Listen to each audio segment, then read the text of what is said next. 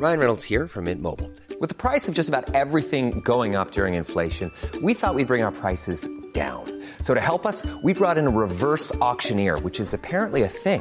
Mint Mobile unlimited premium wireless. Ready to get 30, 30, bit to get 30, bit to get 20, 20, 20, bit to get 20, 20, bit to get 15, 15, 15, 15 just 15 bucks a month. So, Give it a try at mintmobile.com slash switch. $45 upfront for three months plus taxes and fees. Promo for new customers for limited time. Unlimited more than 40 gigabytes per month. Slows. Full terms at mintmobile.com.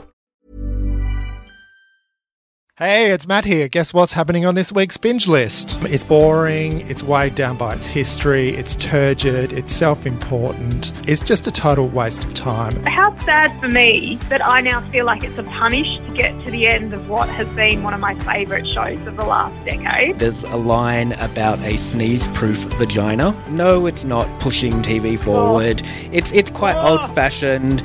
It's Oh. it's it's obviously doing things to Claire, which, we'll- which we'll get to in a second. Can you imagine like a group of American executives sitting around going, okay, we need to appeal to the female demographic. What females? Round and juicy. Oh, a peach. Okay, what about the men? Yeah, let's, let's get them, like, let's call it men boss, like, men are boss, man. Like, it's Ridiculous. just, like, so vomitous in my mouth. I really don't like it. And I think Matt, you've done a death. I have done a Death Knock. Yes, this may be Oh. nostalgic for Death Knocks. and I have to say, what a snooze fest! Oh my gosh. Oh, I just can't. I just can't deal with this show. But Claire and I are right and you're wrong.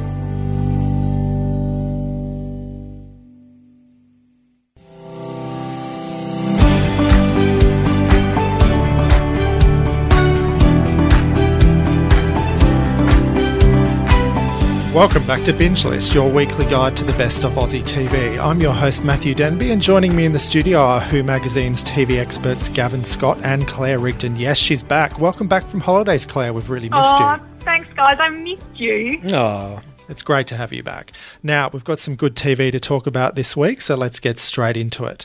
The big drama out this week is House of Cards Season 6, and it's now streaming on Netflix. As most people know, the show is now without Kevin Spacey, who was fired over a sexual misconduct scandal.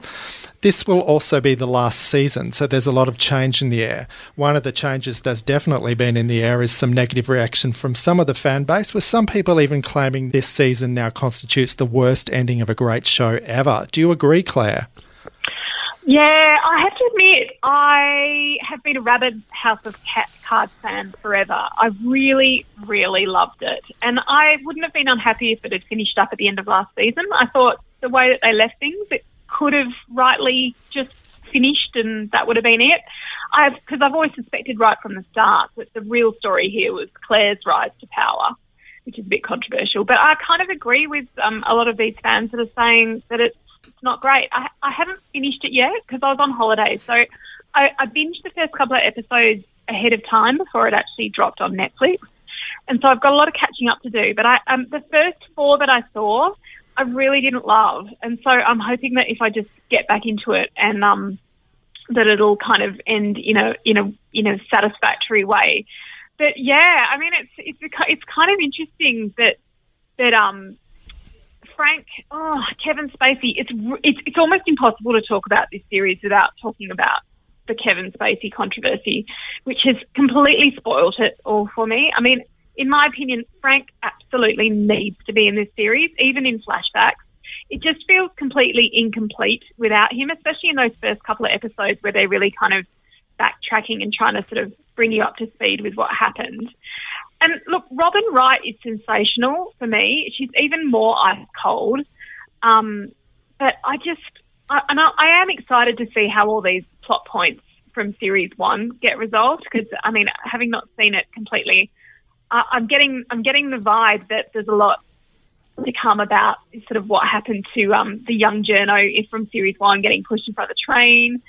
I'm sure everyone who's already finished this is going, oh my God, Claire, you've got so much to catch up on. But for me, it just, oh, just really, I can't, no, it's, I'm not into it. What did you guys think? Have either of you finished it? I haven't finished it, but I, I barely started this season, and I have to say, what a snooze fest! Oh my gosh, the, the first episode of season six, I was so bored, except for that bit where the motorcade got shot at. That that was pretty exciting, Yeah. I, I guess. I'll, I'll give it that. But um, I don't know. I, I loved the first season of House of Cards. It was, you know, So did I. we, we used to have viewing parties with a group of friends of mine. Um, we were that obsessed with it. But I gave up during season two, and um, fans will know if I say war reenactment episode what I'm talking about. I really, I got that far and I went, no, I, I made it through the guy with the gerbils or the ferrets or whatever they were. And I got, got to that war reenactment episode and just went, no, I'm done, I'm out. So checking back in for season six, I, I've obviously missed a lot, but um, it was nice seeing. Yeah, you actually have missed a couple of really good seasons, I have to admit, Gavin. Okay. Season three in particular was fantastic. Okay, all right. It was it was nice seeing Claire Underwood in power, and, and I agree with what you say, Claire. You do need Frank in this series, and obviously we can't have Frank for, for you know for reasons that we all know about. But for me, the show was about Claire and Frank and their relationship and their push and pull. Um, so not having him there did feel like a, a big gap, and I agree. It probably should have ended at the end of season five when she became president, um, because you know that was where this was headed, and she got there at the end of season five. Did we really need to see her in power in season six? I don't know. No. Yeah, maybe No, not. they shouldn't have done it. No, Matt, what do you think? Yeah, look, the only thing that kept me going through the episodes of this that I have watched was Robin Wright's performance. I love her. I can watch her in almost anything. I remember her from Santa Barbara. Um, look, Oh, Yeah, wow, yeah, yeah. Said no one ever. well, I did. I do remember her from Santa Barbara, um, and I loved her in the Blade Runner sequel. She was great in that too. But I digress. Look, I just Oh my God, Wonder Woman. Can we just talk about her in Wonder Yeah. Woman? She's so good in that as well. She is. All of these things are far, far better than season six of House of Cards, which is a complete waste of time. Um, it's boring. It's weighed down by its history. It's turgid. It's self important. It's just a total waste of time. And having read the reaction to the last episodes of this season, which I have not seen yet, it's just confirmed to me that I'm right not to pursue this. I think it's a classic Okay, don't example. tell me. No, I'm not. It's just a classic example of leave well enough alone. It should have Mm. ended when it ended, Yeah. and they've dragged it out, and now they've sullied their reputation because a lot of the fan and critical reaction to the to the full season has been absolutely scathing, and they're even people are even saying, you know, this has ruined the legacy of the whole show. Now, I can't speak to Mm. that because I've not seen it to the end, nor will I ever. But I'm not going to recommend this to you unless you're a hardcore fan. Basically, at the end of the day, this is this is for the hardcore fans of House of Cards. Everyone else move on to great new shows like Bodyguard and etc. etc. Yeah, There's so many I- new shows out now that have so much energy. true. This is something that's weighed down by the past. Let's leave it in the past. Let's move on. It's so sad though, because I mean, I would consider myself a diehard fan, but how sad for me that I now feel like it's a punish to get to the end of what has been one of my favourite shows of the last decade. Like, I mean, how sad that that's the legacy. I totally agree with these fans and critics that are saying it's a real it's, it's a real shame that it's ended this way because that's exactly how I feel. It was such a fantastic show. Nah. Do, do you think this is a Netflix thing? Because I've heard people say because Netflix isn't bound by conventional, you know, time slots and, and having to fit stuff on air, that it can go for as many seasons as it wants. The shows can go for as many episodes as they want as well, and that sometimes th- there's no one doing quality control and going, "Yep, five seasons is Yep. enough. Let's leave it there." And they're going on and on and on. And yeah, we could have done this in four episodes, but why don't we do it in ten? Who cares? Yeah, I think that that's totally true, Gavin. And I think a really good example of that was Bloodline.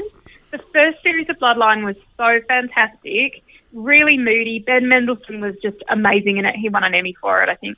But and then it kind of petered out of it in season two, and I, the, I had the exact same feeling watching season three. I got halfway through and I was like, I, I can't. I just physically can't do this. And it's interesting. I had a I had a lunch. No, actually, it was a dinner with some of the Netflix execs from the states that came out about two years ago, and I was kind of talking to them about my feelings about Bloodline, and they were sort of looking at me. They didn't say anything, but I'm like, I bet they've got the analytics to say exactly when everybody bails out of seasons of, of, of shows like this. I mean, for me, it was like halfway through Bloodline season three. I mean, yeah, it's really interesting that they've got all this data available to them, mm. and yet they still can't finish off a series in a satisfying way. I don't know, it's weird. Yes, yes. Right, I think it's unanimous. Don't watch season six of House of Cards, but if you are, you know, angling for a big punish, check it out on Netflix. It's streaming right now. Harsh. Binge List, brought to you by Who Magazine. Now, Australia doesn't have a great record with sitcoms, but Channel 10 is giving it another try with Peter Hellier and Lisa McCune's new effort, How to Stay Married. It starts on November 8. Should people give it a chance, Gavin? I think people should give it a chance, definitely. Um, I know we have talked about sitcoms in Australia a lot, and, and I think uh, there's a caveat to what you said, Matt. ABC does do good comedies, but the free to air networks haven't had a great track record lately with them. So I would say check this one out um, for, for reasons I will elaborate on now. Um, it's a slice of Australian suburbia. It's a half hour comedy and it focuses on the Butler family with Peter Hellier and Lisa McCune playing mum and dad, and they've got two daughters. And the first episode deals with what happens when mum wants to go back to work and dad gets sacked which is pretty general. And I feel like once they've kind of wrapped up that kind of premise, it could keep going on as long as it wants, really, because it really is just about a family, everyday family in Australia. They've got some kooky neighbours. Darren uh, Gilshenan, I think that's how you say his name, who you would know from the Moody's and all sorts of things. He was the uncle who likes to talk about the um, the route he takes to travel anywhere. You know, go down this highway and up that road. Um, he is a wannabe life coach who lives across the road from the Butlers, and uh, Greg's brother Brad, played by Phil Lloyd, who was behind the Moody's, uh, is living with the family as well. So they've got some kooky side characters, and uh, you know, if this was on in America, it would run for ten seasons. It's got very broad appeal. It's a little bit edgy. There's a line about a sneeze-proof vagina. Yeah. Um, you'll need to watch the show to, to, to find out what that's about. Um, but it, you know, it's very commercial TV, very accessible, and very capably done because Peter Hellier and Lisa McCune are, are good at what they do. And you know, Australia should have more of these types of shows on air. No, it's not um, pushing TV forward. Oh. It's it's quite oh. old fashioned. It's oh. it's it's obviously doing things to Claire, which we'll, which we'll get to in a second. But it is. I mean, you need this kind of show so that then when you do the really interesting kind of show, you've you've got a comparison. You need things that are accessible and and and uh, broad have broad appeal for a lot of people. And with Peter Hellier and Lisa McCune in the cast, there's going to be a lot of people tuning in because they're very popular people. They're very good at this kind of role, and it does help that Pete uh, uh, created it and wrote it as well. But uh, yeah, did I love it? No. But is there a place for it? Yes. All right, Claire, go on. What are those groans about? Oh, I just can't. I just can't deal with this show. I was really excited about it when I saw the ads. So I was like, oh, wicked. Peter Hellier, Lisa McCune. It's kind of like that show they did a couple of years ago for ABC where it was one episode and it was the two of them and they were a couple and they went on a date and it was very funny. Oh, my God, I watched this and I was screaming at the TV just going, just stop. Just stop, please, because the people that they are trying to portray in this, it's me and my husband. But here's the thing it's not very good. Like, I really, really wanted it to be better because all the people involved in this are tip top awesome. Peter Hellier, he's so great. He's a fantastic comedian. He's a very good writer. He's fantastic on the project. Lisa McCune, she's Australia's sweetheart. She's won Gold Logie after Gold Logie. She's very funny chick as well. Darren Gilshenan, from all the stuff he's done with Jungle Boys, he's amazing. And the subject matter is very relatable. You're right, Gavin. And there definitely is a place for this. But something in this just really irked me. And I think it's partly the characters. Lisa McCune's character, when she's going, Should I return to work? Like, they just made her kind of dumb. And it really, really frustrated me that it was just this conversation that I feel like we always have, like, should women return to work? And da, da, da. like, why is it even an issue? Work if you want to work. Don't work if you want to work. Like, honest to God, it just it it made me scream. This show, like, I I don't know why it hurt me so much. I wanted it to be better than it was, and it just fell really, really flat for me. What do you reckon, Matt? Sorry, that was like total ranty rant. well, look, this one actually surprised me. I approached it with rock bottom expectations because I've seen so many dreadful Australian sitcoms, and I was sitting there with no expectations whatsoever, and then I just started laughing at the start, and I'm like, I actually went outside of myself and thought, what's going on? This is strange. And I was like, snap forward, and you're laughing, you're laughing. I was consistently laughing at some quite Oh funny jokes for about the first five to 10 minutes, but then it switched. It switched out of these sort of fun observational jokes about uh, family life in suburbia, and it sort of got hijacked by a plot line. And often this happens with Australian sitcoms where the storylines get in the way and they stop being funny. Like Kath and Kim, the best of Kath and Kim was just always hilarious observations about Australian suburban life. And when it got dumb was when they started introducing plot lines. And uh, that's a bit the same here. Like there's a whole uh, sequence in the first episode where Lisa McCune's going for a job interview. And that just suddenly takes uh, a, a dramatic turn into really high camp, over the top. There's a um, Yes. receptionist My character. God, that's what I hated as well. Yeah, there's a receptionist character who's like some straight out of like a you know a male version of Bubble from Absolutely Fabulous. It's just it went from gentle suburban comedy into extreme high camp and sort of like sketch comedy. Um, there's a huge tangle of different ideas. Uh, a lot of people in this, all over the place. Some talented, some not. I think some of these ideas are, are really good and they've got the potential, if they can come to the surface and take over the show, it's going to be a good sitcom. Other ideas they need to get rid of.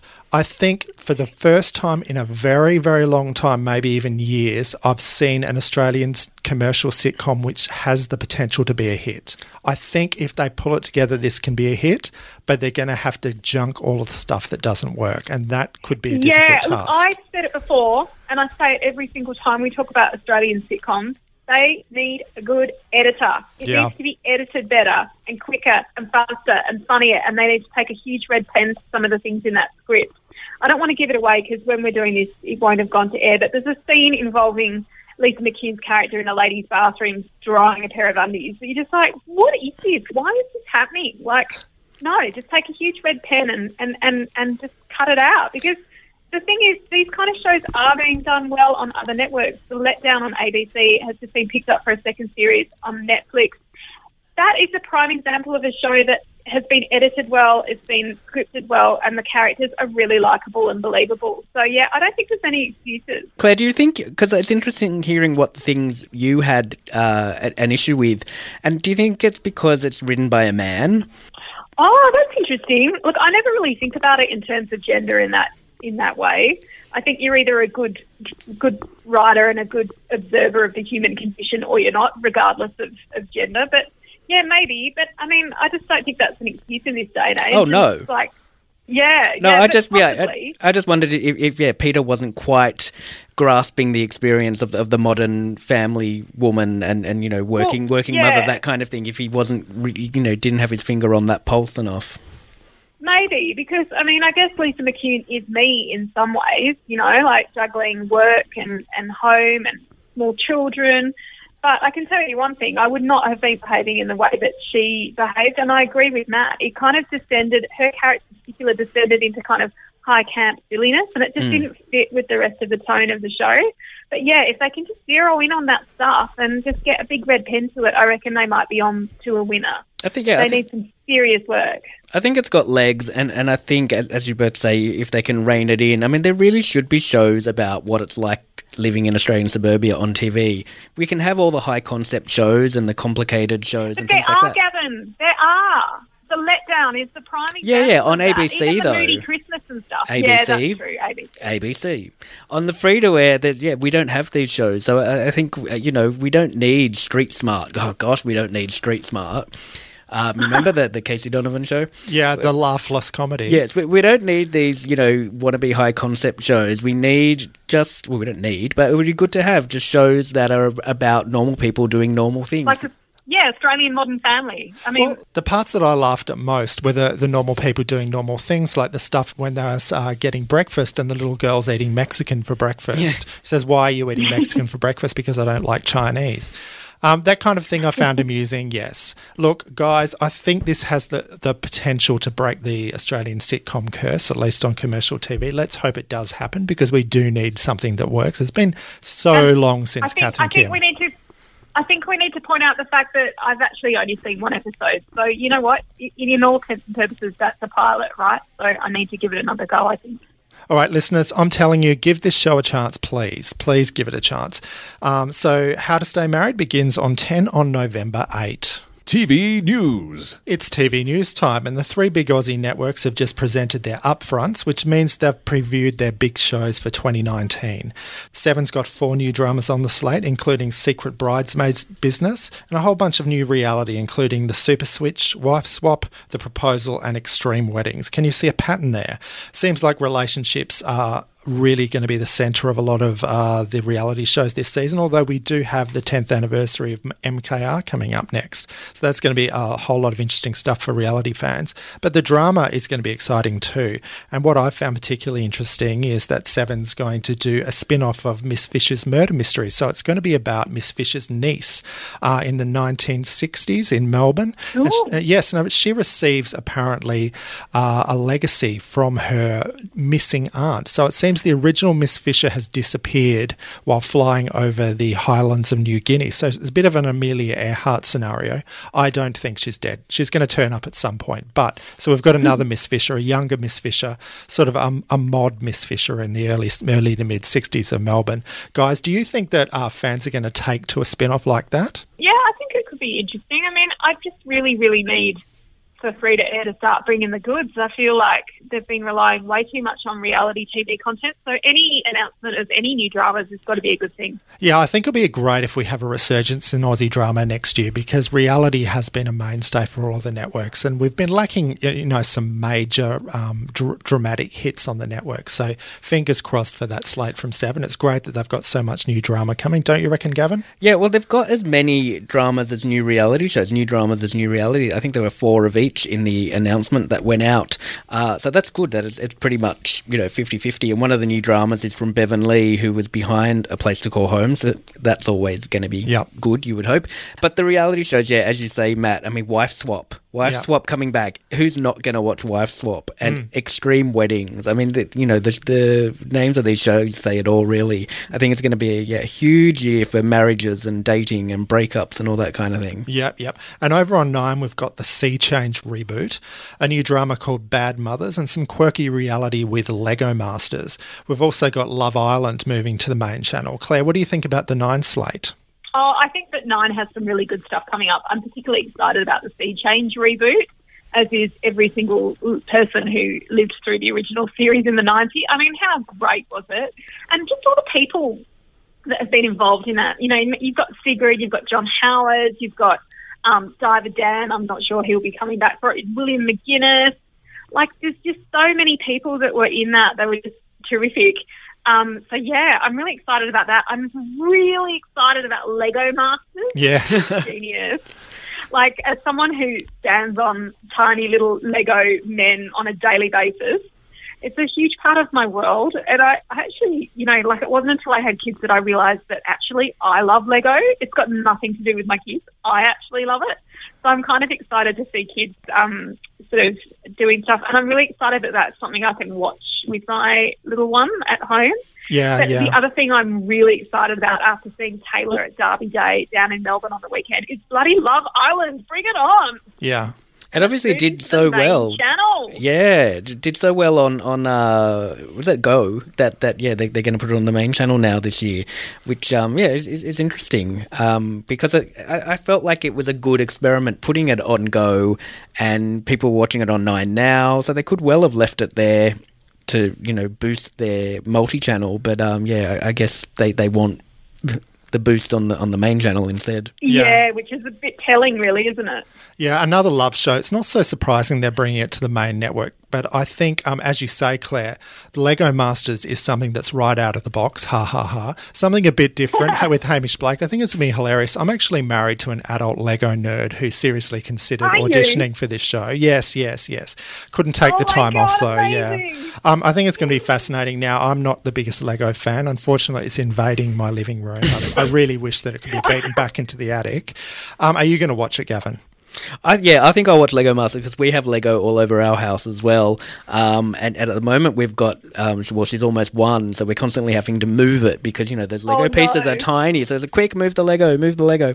Um, but yeah, I mean, that show is, is genius in a way. I, I would never have thought of a show about Lego, and I assume it's going to be competitive building or, Yes. something like that. Yep. Um, I would never have thought of that show, but now it, it's, it seems so obvious, really. Yeah, well, the adult Yeah, Lego hey, thing is so Matt big. Denby, can we please come over to your house and build Lego? You I- can, I you can. and play, Just please? just keep it in the attic though. Just go up, climb up the roof into the attic, which is the Lego space, and please all Sounds stay creepy. there. Yeah, well, I love that you have a Lego space. Oh well, God. I, I own the house, but you know it's not really my space. yeah, yeah. Okay, now over on ten, they've got a whole new look and some new names for channels one and eleven. We've also got more of the same with um, Survivor coming back, very much in the same vein as the last season we just saw, and no fast tracking of hits like Murphy Brown and the Conners from the US, which is a very strange choice. What are your thoughts on that, Gavin?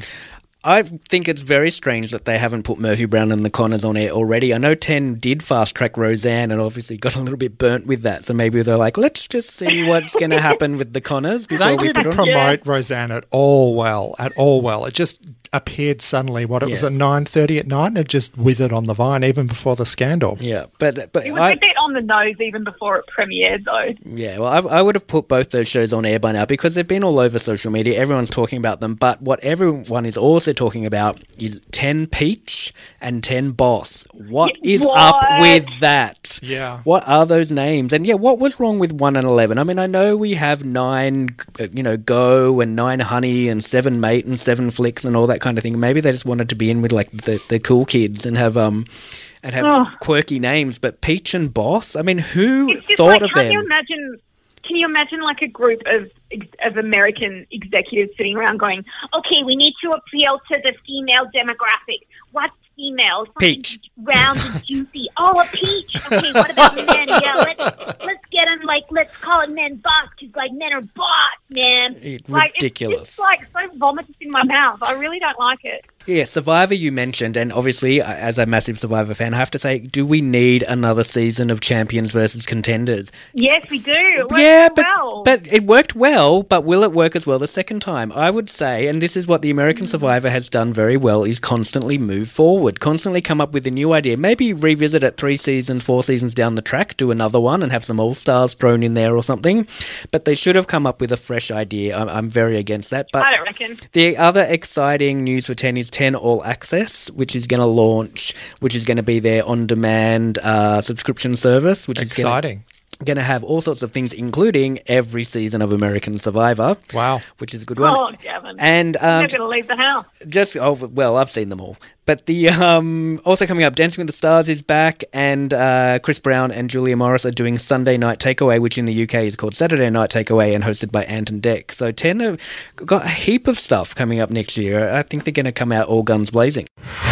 To binge or not to binge? That is the question. And this week we're talking about BBC First newspaper drama, Press. It deals with two competing papers in the UK, one a right on broadsheet and the other a gutter tabloid. It's set against the background of the massive changes that are affecting the print industry, but there's also a lot of personal drama and scandal and sleaze as well. What did you think, Gavin? Well, I'll tell you what I think in a moment, but yeah, I, I will just, I, I guess, follow up on what you've said already. There are two papers. One is the tabloidy Post, and the other is the more respectable Herald. And like the newspaper industry everywhere in Australia, I'm sure it's the same here. All the journos know each other, they interact with each other, and there's you know a bit of rivalry going on between the two because you know the Herald obviously thinks they're better than the Post and all that kind of thing. But it, yeah, it does look how the media works in an era of declining newspaper circulation and competition from other platforms. But, and it does so by following the journos on the, on the different papers, notab- notably Holly Evans, who's the news editor of the Herald, and she's yeah she's a hardcore journo looking for breaking news stories and, and all that kind of stuff. She, she's all about serious journalism. And then we've got on the post Oxford graduate Ed, who has to do his first death knock. Now, I didn't know the phrase death knock. I, I, Are you for real? I've never worked on newspapers. And you've never done a death and knock? I've, I've never done a death knock. So Oh it's, my God. it's jargon for knocking on the door of a family after someone has died to try and get a story. Uh, so yeah, so that's Ed. So he's got to deal with that. Whereas probably he'd probably like to be working on the Herald, not doing that. Um, Brendan Cowell is is also in the cast. He's not in episode one very much, um, but he does apparently have a larger role in episode two. Not that I'm going to get that far. And here's what I here's what I think of the show. I didn't love it. I found it kind of boring. It was a bit too industry for me. I did like the push and pull between the two newspapers, and the post editor was just the right kind of sleazy. Yeah. he was really good. Uh, Ben Chaplin is, is the actor, I think. Yeah. yeah. Um, but it's basically a workplace soap, and the episode felt like it went on forever. Every time I thought it was going to end, it kept going. It was kind of like Lord of the Rings: Return of the King, where there's like five endings to the first episode. But I know you two don't agree with me. So Claire, I know you loved it. I did, and perhaps that's because I have for the last couple of years been working in the newsroom of a tabloid. So yeah, I was pretty keen to check this one out, and it really felt quite real to me, and I really, really loved it. And actually, it maybe felt a little too real. Um, I thought all the performances were really good, especially Ben Chaplin. And I'm surprised that you're not into it, Kevin, because he has a touch of the Jack Davenport about him. and we all know how much you love Jack Davenport. True. But um, yeah, I thought choosing to focus on the red top papers like the Post. Red top is the term used in the UK to describe all the papers that have a red title, implying that they're sort of tabloidy. But it was interesting that they chose to focus on that and the rival, the Herald, which is kind of what happens in Australia. I mean, when you think about News Corp papers versus um, Fairfax papers, that's kind of quite a similar sort of um, sort of dynamic going on there. But um, yeah, and a lot of because a lot of the people at these papers know each other and are friends, which is exactly how it is in real life. There's some really interesting stories, personal stories that arise, and as and there's some really different agendas being pushed by each of the publishers, and not all of these fit particularly well or fit particularly well with the journos working on the papers, which is what felt really real to me, because a lot of people I have worked with that work for so-called tabloid papers aren't actually sort of subscribing to that kind of ethos. They're much more left leaning than the papers that they work for. So yeah, I don't know if it's just because it's an industry thing, but it's pretty niche. But I absolutely loved it. And maybe that's because it's dating back to my press gang loving days when I was a kid. I absolutely loved that show. This is like a grown up version of that. So, yeah, it's a yes from me. And so did Matt. And I think Matt, you've done a death. Knock. I have done a death knock. Yes, this may be nostalgic for death knocks. No, I, I that is a bit of gallows humour. I did not enjoy doing death knocks. I've only ever done one, straight out of uh, journalism school in Melbourne. A publication that I will not name sent me out very exploitatively uh, to do a death knock. I did not enjoy it, and it's not the uh, It's the path that my career ended up taking. Thank God. Um, look, yes, it's fascinating. You see the ups and downs. You see the the workings of uh, newspapers, which is uh, quite based in reality. There's some interesting stuff here. There's some really good scandals. Uh, there was only really one bum note in the first episode I saw when it was revealed uh, later in the episode that one of the journalists had a very close personal relationship with a, a, a figure in one of the stories they were all pursuing, and I thought that was just a bit clumsy, a bit ham-fisted. But other stuff was great, like the the journo, the young journo who they sent to do the death knock, and the way that he had to uh, overcome every shred of human decency within himself to pursue this story that he was sent on. Uh, a young man who'd committed suicide, and he had to go and confront this young man's parents Oh, and basically awful. announce to them that this this kid who killed himself was gay, and the parents were devastated because they were quite religious, and they found out from this scummy journalist. It was um, quite powerful. Um, I had a lot of emotions watching it, and I was really, really excited about watching the rest of the series. I think even if you're not in the media, you should still enjoy this because it's got something for everyone. I'm actually surprised, Gavin, you didn't like it, but Claire and I are right, and you're wrong. This is a really oh. good show. It's like a docu soap. Yeah, and also it's so great. Just it's really good to see Brendan Cowell back as well. Like, and he's he's so great as that kind of scruffy news editor character that he plays. He's very very believable in that. and he keeps Been his in Australian. the last couple of years. He keeps his Yeah, Australian I've- accent as well. Yeah. Yeah, yeah. Like I've really missed him on Aussie TV, so it's kind of awesome to see him. He's been doing all sorts of amazing theatre projects over in London, but um, yeah, so it's really good to see him back on screens and on a BBC uh, show, which will obviously bring him to the attention of a whole lot of people over there. He's the best. Well, and he was also, Also, I used to have a massive crush on him. and he was also in Game of Thrones. Don't forget for about three seconds. Was he? Yeah, yeah. He had he had a As you all no, I don't watch that show. so Oh, okay, yes. comment. He had a small role in Game of. Thrones. He got he got killed off, obviously. Or nude extra number three in one no, of the. uh, no, he had he, he had Oh, a I'm there for that. I'm so there for that. speaking part, but uh, yeah, he, he did get killed off pretty quickly. But that was yeah great for his career as well, being on obviously Game of Thrones and an HBO drama. So yeah, he's he's everywhere. All right, so two of us loved it, one of us was not a fan. So, listeners, I think that is democracy in action. It's proof that you need to go and watch it. Check out Press, it's available now on BBC First. It's time for this week's Hidden Gem. Okay, the hidden gems are often the best. And this week, Clay, you're talking about You're the Worst, seasons one to four, which are available on SBS On Demand. Yeah, You're the Worst is actually the best, like what I did there. Um, look, this show began in 2014 and its fifth and final season is about to premiere at the beginning of next year, which means that if you connect with this show via SBS and you've never seen it before, you've got months and months of really great viewing ahead of you. Um, it was a big hit with critics, and it's all about narcissistic, brash, thoroughly irksome Jimmy Shive Overly, who's a British gent played by Chris Geere, who inadvertently finds himself paired up with cynical, people-hating, little ray of sunshine Gretchen, played by Aya Cash. They're both really awful people, uh, hence the You're the Worst title. And they get together after the wedding of Jimmy's ex, who he proceeds to abuse at her own wedding and then gets kicked out.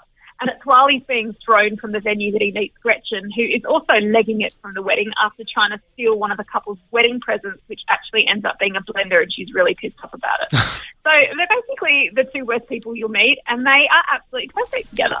So what ensues is a little bit of a night of furious lovemaking, bitching, whining, and complaining from the two of them, who really just think they're on up for a one night thing. But voila, before you know it, they have caught up again and again, and all of a sudden it looks a little bit like they're having a kind of relationship with each other. And that is what all of these series are about the ups and downs of, of them being together. And it's a little bit like Love, which is a really fantastic series on Netflix from Lesley Arfin and Paul Rust. Um, I think I've talked about it previously on this show. I absolutely love it. And that too is about two really unlikely people who strike up a relationship. So yeah, with four series to go, you can bet that it won't be smooth sailing for Gretchen and Jimmy. But that's where all the fun lies. And despite the fact that they're both pretty loathsome, together they're actually quite sweet and surprisingly sweet. And that's kind of what keeps you tuning in after ep. So if this sounds like it's up your alley, check it out. It's really, really funny. I love it. Oh, I'm really glad to hear you say that, Claire, because it's been on my I should watch this list for ages and ages. And so when I saw SBS were jumping on it, I was really pleased. So I think I will definitely check it out. I like how It's SBS. really good, Gav. Yeah, I like how SBS and ABC are bringing these comedies like Schitt's Creek on ABC that, that you know you maybe haven't discovered elsewhere and, and putting them onto something that's a little bit more accessible for people. Yeah, and it is the kind of show that is just right for binging. So um, SBS On Demand is the perfect platform for this. So it's really excellent. Okay, sounds interesting. And that's it for this week. Thanks for joining us. We hope you enjoyed the show. Do make sure you're subscribed so you'll receive new episodes every week. You can subscribe on Apple Podcasts or Spotify or via any of the major podcast apps. If you have any feedback or suggestions, you can reach us on Twitter. I'm Mr. Matt Denby. He's Gavin Scott99 and she's I am Claire. So until we see you next week, happy listening. Bye everyone. Happy, happy viewing. Bye.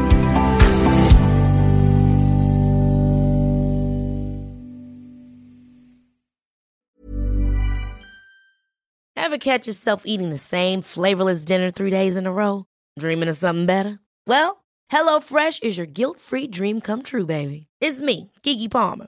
Let's wake up those taste buds with hot, juicy pecan-crusted chicken or garlic butter shrimp scampi. Mm. Hello Fresh. Stop dreaming of all the delicious possibilities and dig in at HelloFresh.com. Let's get this dinner party started.